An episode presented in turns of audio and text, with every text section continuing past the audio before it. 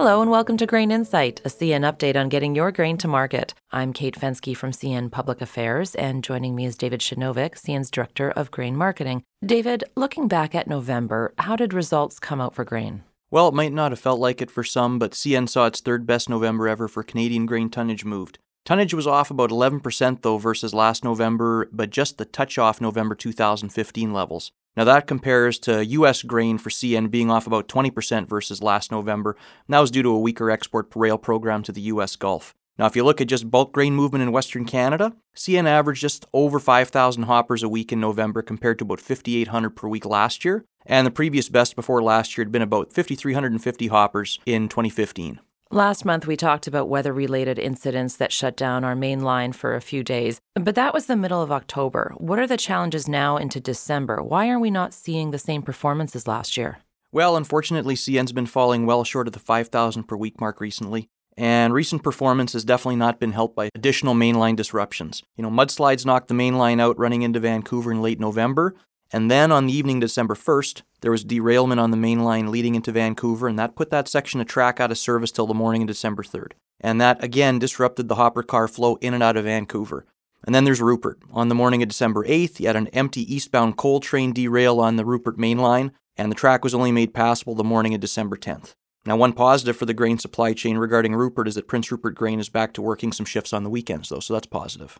So, lots of challenges, and, and now let's talk about solutions to address the capacity issues. One of them has been to get more locomotives out on the network. Where do we stand with those additional resources? Well, the CN active locomotive fleet in Western Canada has been steadily increasing, and CN's brought on 40 locomotives since November 1st, and we expect to bring on another 37 by the end of the year.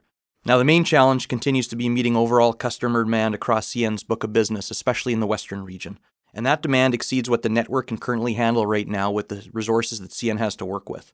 Operations is working very hard to meet the challenges posed to the network, and the sheer volume of traffic that CN's handling is exceptional. Take Walker Yard, for example, in Edmonton. This year, we're moving about 4,800 cars per day through Walker compared to about 4,200 same time last year. That's up 13%.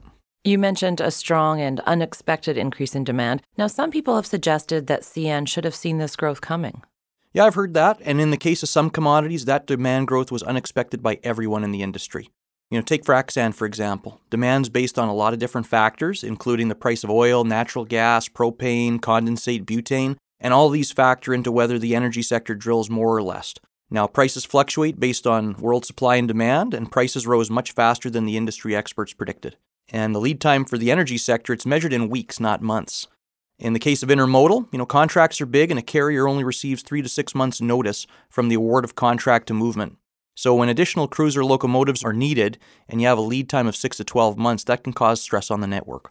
We've also heard from some who think that CN is moving other commodities instead of grain. How does CN manage the demand from various customers? Well, some people think that, but the opposite's true. You know, for example, there's been a renewed interest in recent months in the crude industry in moving crude oil by rail. In this market, shippers look to rail when pipeline capacity is full. Now, CN right now is not proactively pursuing crude business. CN will look for a more attractive entry point for this market when there's incremental capacity built up to move it. Now, some people might see that as favoring grain movement over crude.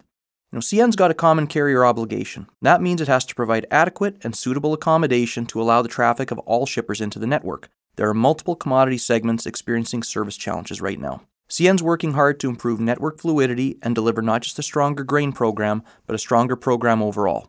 Thanks for your time, David, and thanks for listening to Grain Insight, an update from CN. For more information, please visit cn.ca/grain or follow us at CN Railway on Twitter.